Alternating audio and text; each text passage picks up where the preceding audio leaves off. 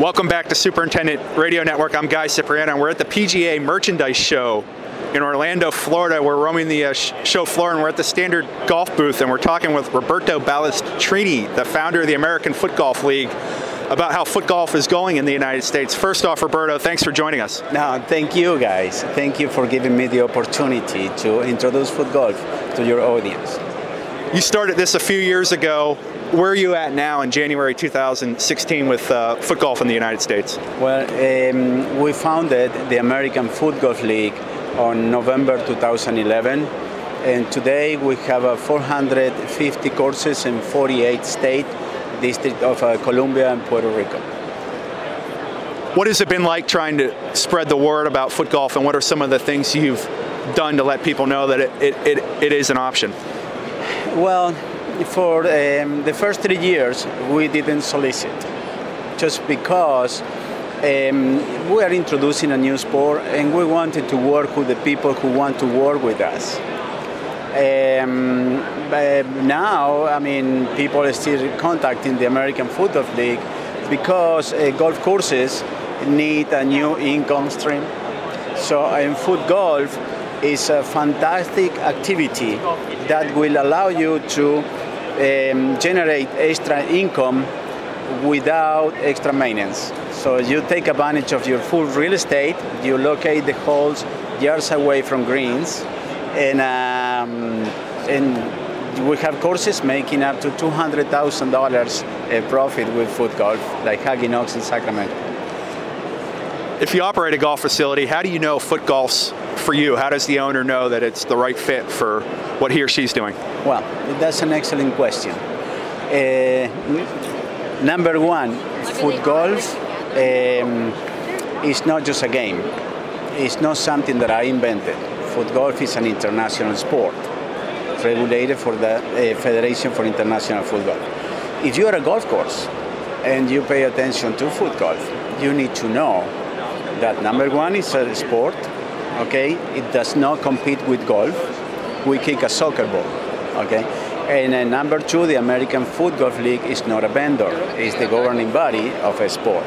So you contact us and we will let you know because foot golf is not for every single facility.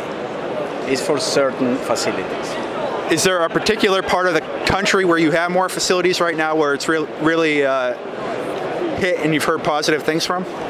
Well, yes, a few areas uh, like um, um, uh, California, um, Florida, um, um, Illinois. Uh, we have uh, Northwest. Um, we have some areas that, that we have, but, but it's happened pretty much with every sport. Let's say soccer, the Major League Soccer, they have 12, 16 franchises or whatever.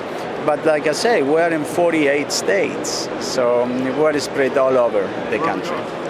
What guidelines do you give facilities for setting up a foot golf course? I know some superintendents would maybe be nervous when they hear, hear that it's coming to their course. What are, what are some of the guidelines you give for setting the course up for it? They are nervous when the course operator or the owner say, hey, you know what? Um, we need extra income here. But then when they see that we don't touch the greens, that's their main thing. Number two, when they see that we don't use soccer cleats. And number three, when they see that we don't run on the course, we just play with the business play.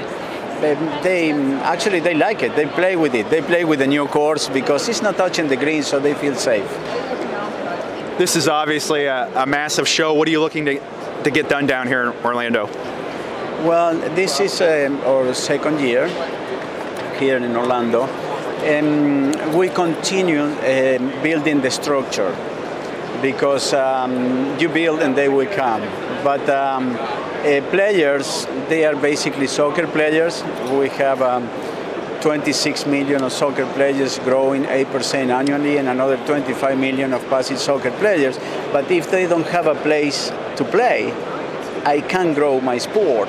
So what we are doing here with Standard Golf is um, introducing the new uh, Foot Golf Cup that um, is great and um, look fantastic and meet the international standards for our sport. Last thing, what do you, what do you see the future of your sport in the United States? Where do you see see it maybe in three to five years? Well, um, just to give you an idea, let me get back a little bit. From 2011 to 2014, uh, we did uh, 20 promotional tournaments. In 2014, 2015, uh, in 12 months, we did a six pro am tour and we pay almost $100,000 in cash purse. Uh, this year, we are launching the national structure with the national championship. Next year, we will have the professional foot golf league for three months, $250,000 in cash purse, bringing the top foot golfers from around the world to compete here. Well, we appreciate you taking some time and uh, enjoy the rest of the show. Thank you very much, and um, I'm very excited for this. Thank you. You've been listening to the Superintendent Radio Network, the podcast of Golf Course Industry Magazine, a production of GIE Media.